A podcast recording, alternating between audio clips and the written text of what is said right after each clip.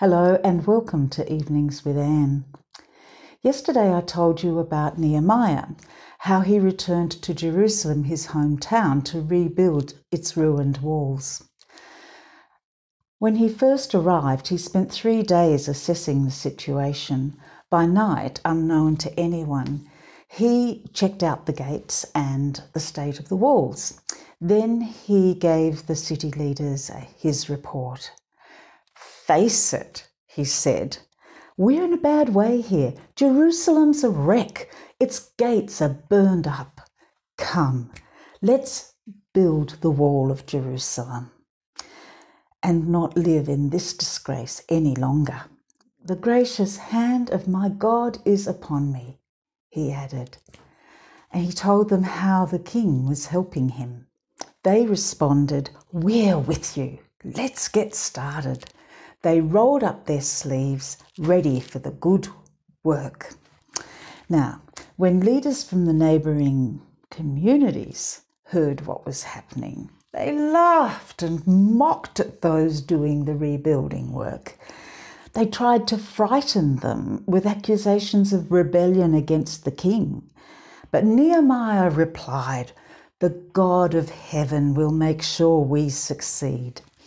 He reminded those helping him not to be afraid but to trust God. He sent a very clear message to those opposing him that his God was stronger than any of their threats and they should mind their own business. Then the builders divided into teams.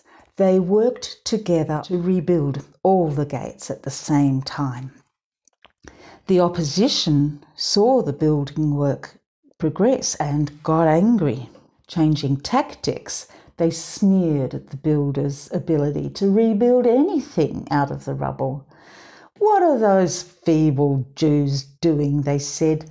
Will they restore their wall? Do they think they can get everything back to normal overnight? Can they bring these stones back to life from these heaps of rubble, burned as they are? What they are building, if even a fox climbed on it, he would break down the wall of stones. Nehemiah and his people prayed in response to this abuse. Then they continued to repair and rebuild the wall. They worked with all their heart until they joined the wall together.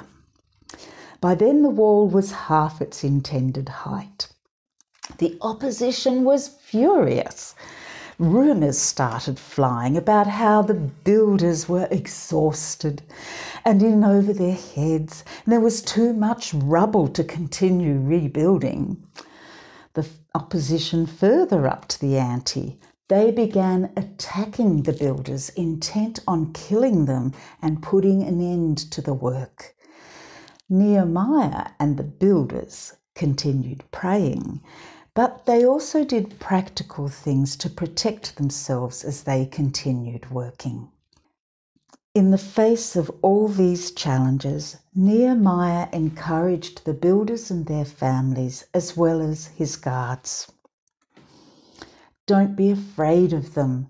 Remember the Lord who is great and awesome, and fight for your brothers, your sons, your daughters, your wives, and your homes.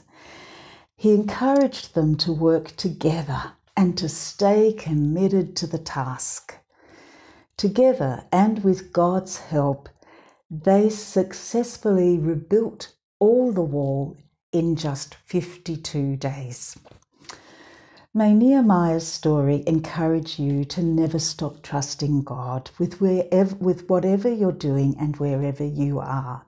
Perhaps people are making fun of something new that you've started.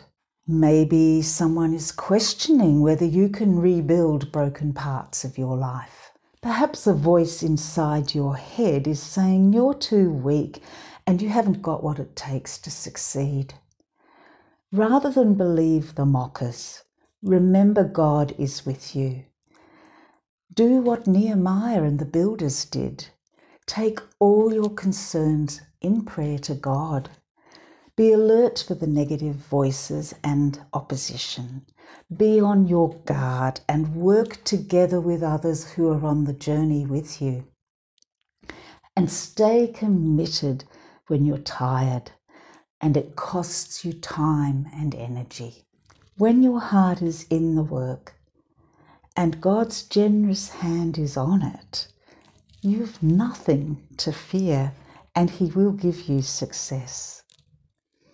May the grace of the Lord Jesus, the love of God, and the friendship of the Holy Spirit be with you today and in the days to come. Bye for now.